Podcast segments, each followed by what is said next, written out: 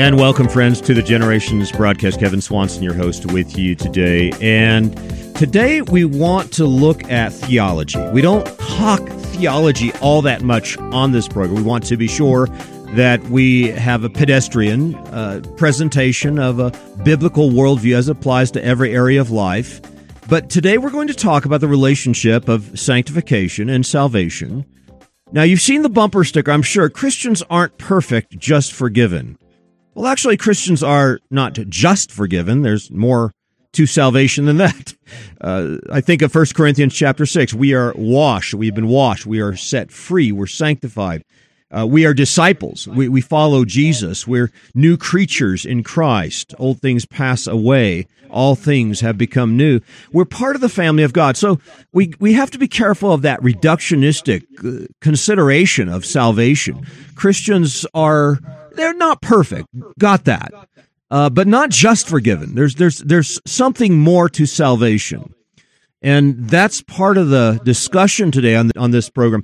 And, you know, the Puritans taught that uh, we want to apply all of the word for all of life. That's one of my favorite references to the Puritans. In fact, that's been a motto for this radio program for nine to 20 years of broadcasting. We, we, we really want to equip the man of God for every good work. We see that the word of God is there to equip the man of God for all of life and in fact, we are to teach all of us to observe everything Jesus has commanded. That indeed was the Great Commission. So let's be sure that we're applying the Word of God to every area of life. Now, some of the most difficult and contentious questions in theology actually do relate to the subject of holiness and the relationship of justification and sanctification. And we're going to clear all that up for you today. hopefully, we want to bring the Word of God to bear and hopefully get some clarity to this. And my good friend and brother in Christ, Dr. Joel Beeke, is here to help us with this. He's president of Puritan Reformed Theological Seminary up in Michigan, also a pastor at Heritage Reformed Church. And uh, he's also a full time lecturer on systematic theology and homiletics uh, for the, the uh, seminary uh, there in Grand Rapids, and now he joins me on the Generations broadcast. Uh, Joel, welcome again to the Generations broadcast. Good to have you back with us.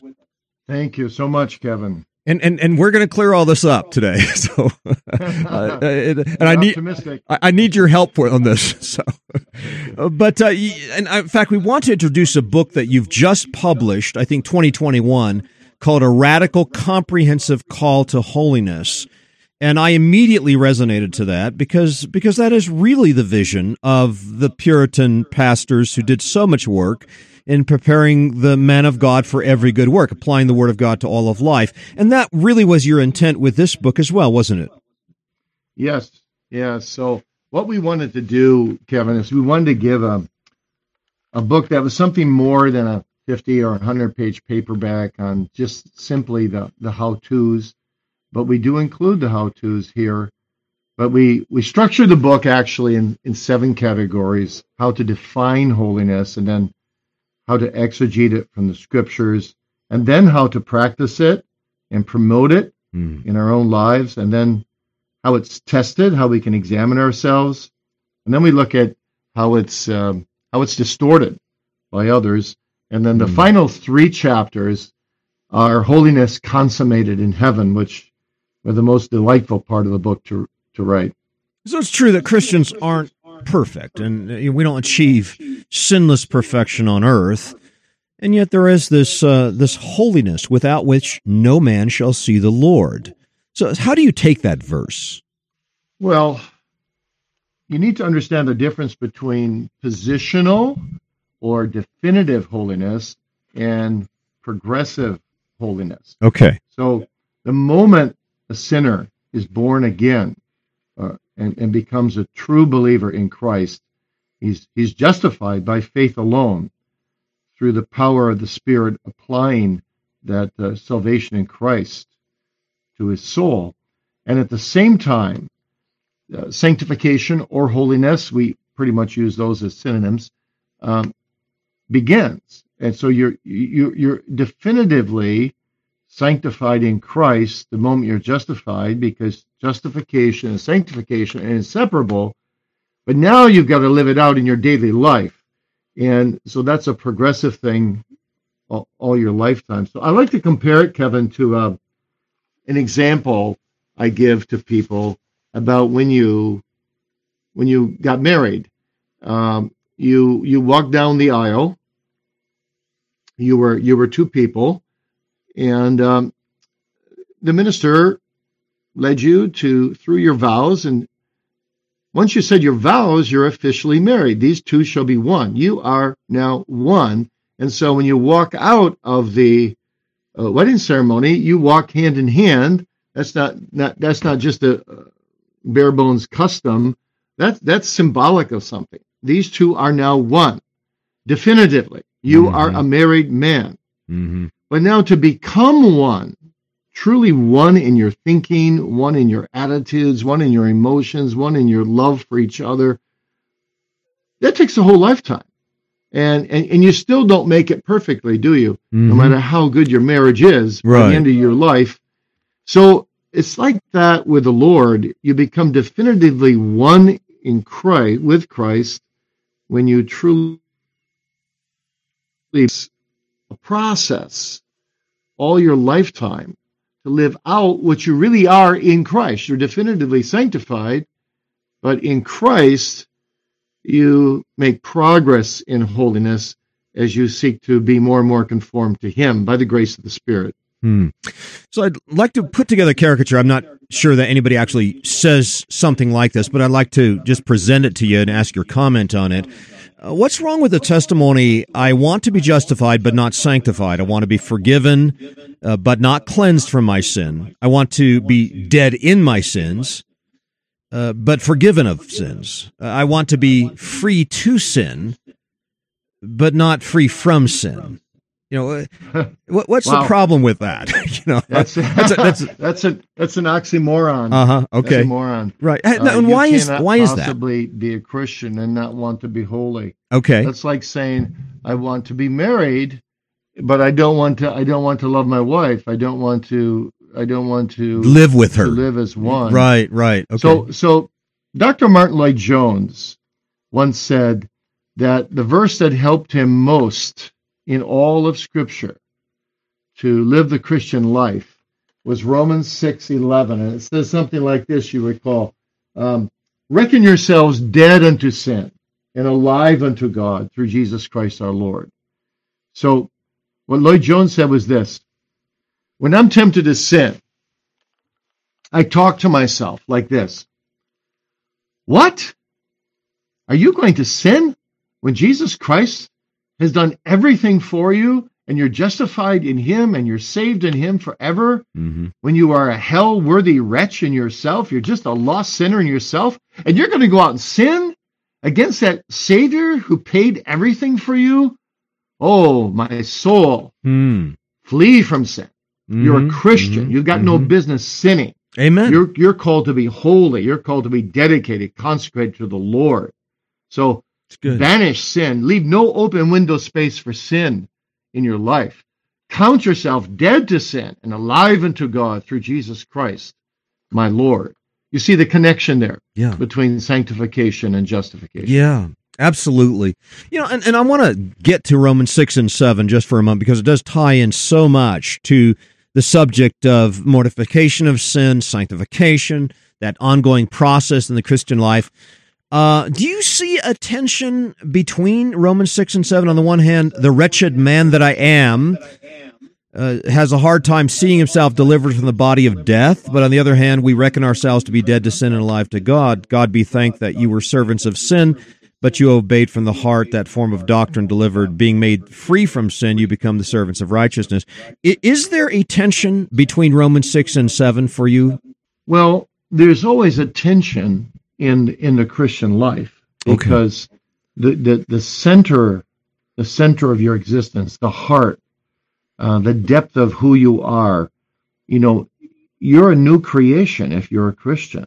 Mm. So you want to live holy, but if you picture if you picture like a circle right inside of you and you picture arrows going out of the internal circle, the new man wants to take over everything. He wants he wants to reckon himself always dead to sin and always alive to Christ. But Satan and the old nature, they're trying to shoot arrows from outside to regain lost territory. So there's like a front line of battle around that circle mm. inside of you. So that's what Paul's talking about in Romans 7 this indwelling sin that he hates. He hates it. And he wants to be delivered from it. And he reckons there's a holy war going on inside of himself as he seeks to be more and more conformed to Christ. So, yes, in every believer, there's a daily tension. But thanks be to God, Paul concludes Romans 7 and says, My, my deliverance is in Jesus Christ. That's right. So, That's right. the more I'm focused on Jesus, the more I walk in Him, the more I'm consecrated to Him, the more I obey Him, the more I use the means of grace looking to Him, the more Christ centered I am, the more the new man gains the victory over the old nature. Hmm. Now, we are talking about works. We are His workmanship, created in Christ Jesus unto good works. Rome, uh, Ephesians two ten. Uh, how do we avoid a merit based view of works? I think somebody once asked me, "How much repentance do I have to repent before I get to be a Christian?" Or, or here's another way that they put the question sometimes to us how much fruit is sufficient fruit such that I might be sure that I am a Christian? So, uh, you know, this, I don't know, how much must I do keeps coming back into the picture, it seems. Yeah, well, when it comes to knowing that you know you're a Christian, um, the Reformers and the Puritans were, were, were quite clear and I think very biblical they basically said there's three grounds of assurance of faith. One ground is that, and that's the primary ground on which the other two are based, is that I trust in the promises of God. God, God's character, God's track record, God's faithfulness mm-hmm. cannot fail. Yes. So the ground of my assurance, the ultimate ground, the primary ground, is the promises of God, or you might say Christ Himself, because all the promises of God are yea and amen in him, and he is the gospel in a sense. So, gospel, promises, Christ, those are nearly synonyms in the Bible for, for one another, and uh, we rest our salvation on that. But our lives must give evidence of that to really have assurance, to know that I know that I'm a believer. And so the Bible gives us marks of grace by which we can examine ourselves. First Epistle, John gives you 11 of them. Um, right. The Beatitudes. Right. Matthew 5, Jesus mm-hmm. gives you seven or eight more. Mm-hmm. Second Peter 1, there's six or seven of them there. Uh, the fruit of the Spirit, there's a list of nine of them in Galatians 5, 22, 23. So what you do is you also, in addition to resting on the promises of God, you cry out to God and say, Show me who I really am. Give me light over my own conscience, my own heart, my own life. And uh, for example, Jesus says, Blessed are they that hunger and thirst after righteousness, so they shall be filled. That they, they and they alone shall be saved. Now I examine my heart and say, Lord, I cannot deny that I hunger and thirst after the righteousness of Jesus Christ. Conclusion I'm saved. I have a mark of being a true believer. And then the third, the third ground is the Spirit directly testifying through the Word with my spirit that I'm a child of God by applying the Word in powerful ways to me, such that I, I simply can't deny. I simply can't deny mm-hmm. that right. that I belong to Christ and He He belongs to me. So again, I go back to the marriage analogy, Kevin and put it this way Was I sure that my wife loved me when I married her? Yes, I was sure. Am I more sure now, 33 years later, when I've seen 10,000 times that she loves me? Mm. Absolutely, I'm more sure. right, sure. right. So, and do I, am I even more sure that I love her? Absolutely. When I just think of her, I just love fills my heart immediately. So, the track record of God to his people.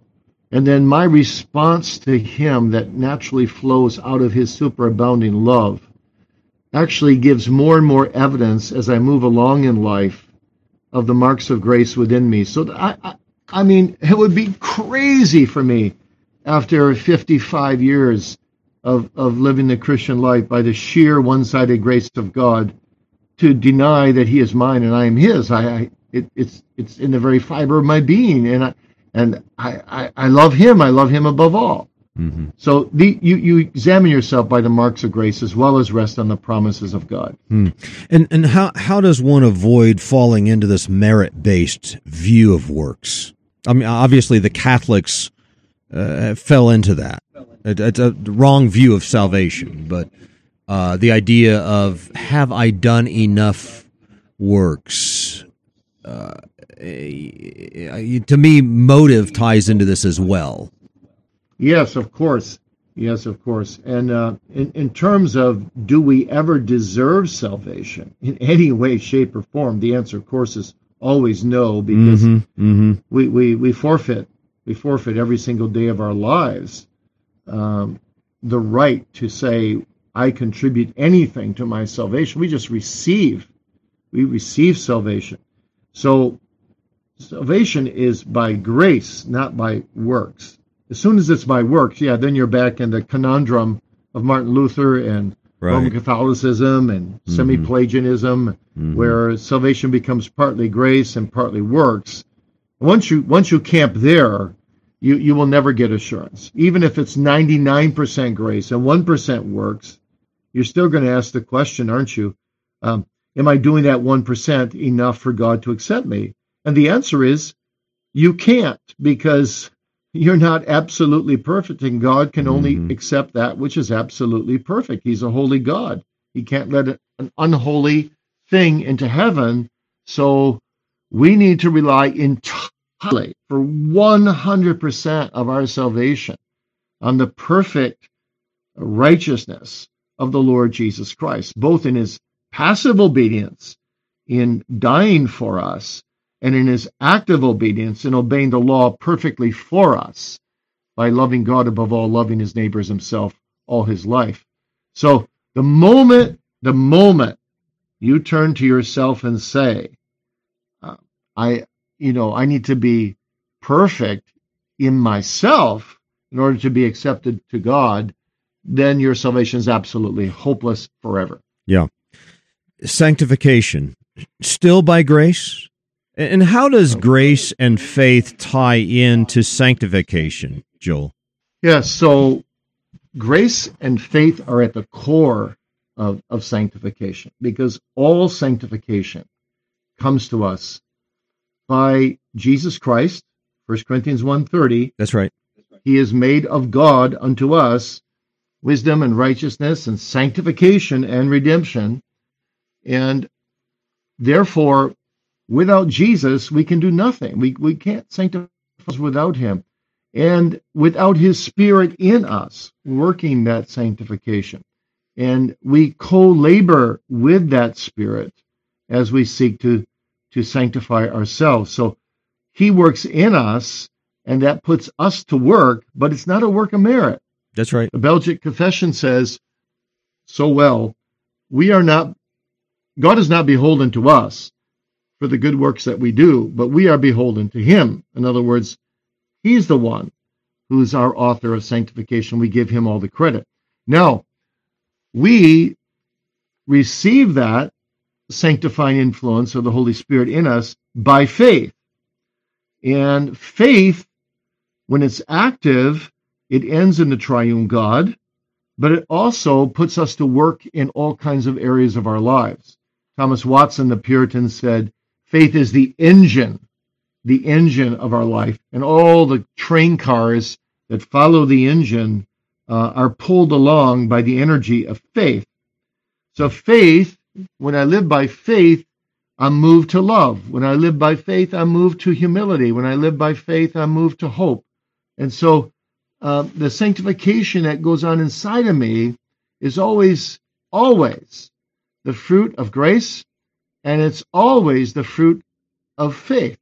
So grace, faith, and then works or graces, you might say, or marks of grace flowing out of that grace and that faith.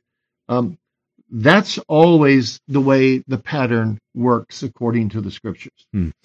So, Joel, let's speak to that person who is saying, O wretched man that I am, who shall deliver me from this body of flesh? I just want to love people more. I want to love God more. I want to obey his commandments. Uh, I want to improve my relationships and my marriage and my church. Uh, I just want to see myself more sanctified over the next 15, 20 years as, as God permits. Um, what can I do? How does this work out? Yes. So practically, when the rubber hits the road, uh, uh, it's a good sign when a Christian asks, "What am I to do to really cultivate this this holiness?" Mm-hmm. My goal, my goal, is to imitate the character of the Father, to be to be to be like God, God the Father in His communicable attributes. I want to be conformed to the image of Christ, and I want to submit my mind to the Holy Spirit as He records His will in, in the scriptures. So I, I want to cultivate a Trinitarian holiness, but how do I do it? Well, um, first of all, of course, I mean, step one, if I may say it that way, is to know and to love the scriptures so that you are in the scriptures. That's the book, the great textbook to help you grow in holiness. You, you've got to be like that godly man in Psalm 1 that is meditating uh, day and night on, on the Word of God. Mm-hmm. Sometimes Christians come to me and they say, as a pastor, and I'm sure you have that too, Kevin. Um, you know, I, I have a really hard time growing in holiness. And you say, well, how much time are you spending in the Word? They say, well, well, maybe five minutes a day. Well, that that's not going to cut it. Uh, Mhm. 23 hours and 55 minutes of the day, the world is trying to get your attention, Yeah, and, and- right. and you spend five minutes with the Lord. Mhm. So I'm not saying you need to do hours and hours, but you need to be in the Word if you want to grow in holiness. Mhm. And then you also uh, need to really put a high premium on, on the preached word, don't you? Right. At, at the house of God, you got to be under a great preacher who who really talks about these things from the pulpit and preaches about them. And you've got to pray and work in dependence upon God for your holiness. It's not a matter of saying, well, it's all of grace, therefore I, I, I won't work at it. But you, you pray for grace to be holy and, and, and you work at it. Like prayer and work, the Puritans used to say, are, are like two oars uh, that help you, um, you know, use both oars to, to, to move your boat forward. If you just have one oar, you're just going to go in circles. Mm. And so you pray, but you depend on God as you go to work. Another thing, of course, that isn't so popular today, but you've got to flee worldliness. You've got to. Right. If you're going to spend hmm uh, two, three, four hours in front of a television set every day and you're going to watch movies that are just glorifying sin, you're not going to grow in holiness. You're, you're going to desensitize your conscience. So you've got to walk uh, in holiness, say no to worldliness, turn your eyes away from evil. And then you've got to also seek fellowship in the church. You've got to associate with mentors in holiness. Hmm. One thing I love to do as a pastor is I love to go visit the most godly people in my congregation, just to be around them. Yeah. I always say to people, look for people who are more holy than you are, Yeah. and, and go talk to them Mm-hmm. and say, look, tell me, how, how do you how do you how do you handle this struggle, this indwelling war, and and what means of grace do you find helpful? And uh, and then finally, I would say this: make it your intentional purpose, day by day, from the morning you get out of bed in the morning to the moment you you, you turn off the lights at night and go to sleep, to live in present tense, total commitment to God. Let that be your conviction. I'm alive today, Kevin, to live to the glory of God. That's right. And I want to spend every minute today. I don't want to waste any time. I, I hate the expression kill time. Time is more valuable than money. I want to live every moment of my day for the glory of God, whatever that entails. Amen. Lord, help me. Please help me to live in total present tense commitment to God. Amen. Hopefully that's that's a bit Amen. of a help. Amen. I was doing a Bible study with some men this morning and encouraged them, hey, we're only here for 10 more years. After that, it's eternity. So, you know, let's redeem the time. Let's, uh, let's serve God with all that is in us. Let's lay up treasures in heaven uh, for every minute, every second of the day. And uh, let's get off the fence. Let's be on fire. Let's be fervent. Let's, uh, let's pull out all the stops. And, you know, I think it's the sanctified person that would just say, yeah, amen to that and and we're saying amen to Dr. Joel Beeke as uh, he shares with us the how to, but more importantly, really the theology that uh, undergirds the uh, the doctrine of sanctification and holiness. And friends, uh, this is what God wants. He wants us to be holy as He is holy. And the book is a radical, comprehensive call to holiness, available through Reformation Heritage Books. And our guest today, Dr. Joel Beeke. Uh, friends, uh, you've been listening to the Generations broadcast, and uh, you can interact with the program by just emailing me at host at generations.org. If you'd like to get in contact with Dr. Beeke, just email me and I'll send it forth to him. But uh, thank you for uh, joining us today, Dr. Beeke. This is Kevin Swanson inviting you back again next time as we continue to lay down a vision for the next generation.